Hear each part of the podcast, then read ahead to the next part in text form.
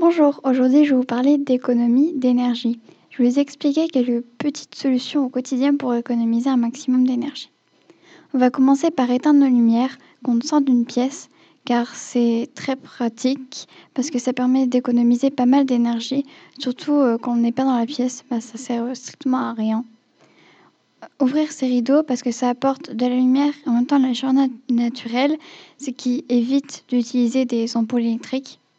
Utiliser des LED parce que ça coûte moins cher, ça utilise moins d'énergie électrique et euh, également que ça ne chauffe pas. Aussi, c'est très bien de prendre les transports en commun, le vélo ou même aller quelque part à pied. Parce que les transports en commun, que vous soyez 20 personnes ou une personne, ça utilisera la même quantité de pétrole. Alors que le vélo ou bah, à pied, ça n'utilise aucun pétrole. Manger des produits biologiques et locaux. Biologiques pour éviter de faire tourner encore des usines à pesticides et en plus parce que c'est bon pour notre corps. Locaux parce que ça évite de prendre la voiture et c'est mieux d'y aller en vélo ou même à pied. Prendre soin ses vêtements, c'est très important parce que ça évite d'en acheter d'autres et de gaspiller euh, un peu trop de pétrole. Donc, je vais prendre un exemple, un jean. Un jean, tout le monde en porte tous les jours. Pour un jean, il faut 25 litres de pétrole. Donc c'est vraiment énorme.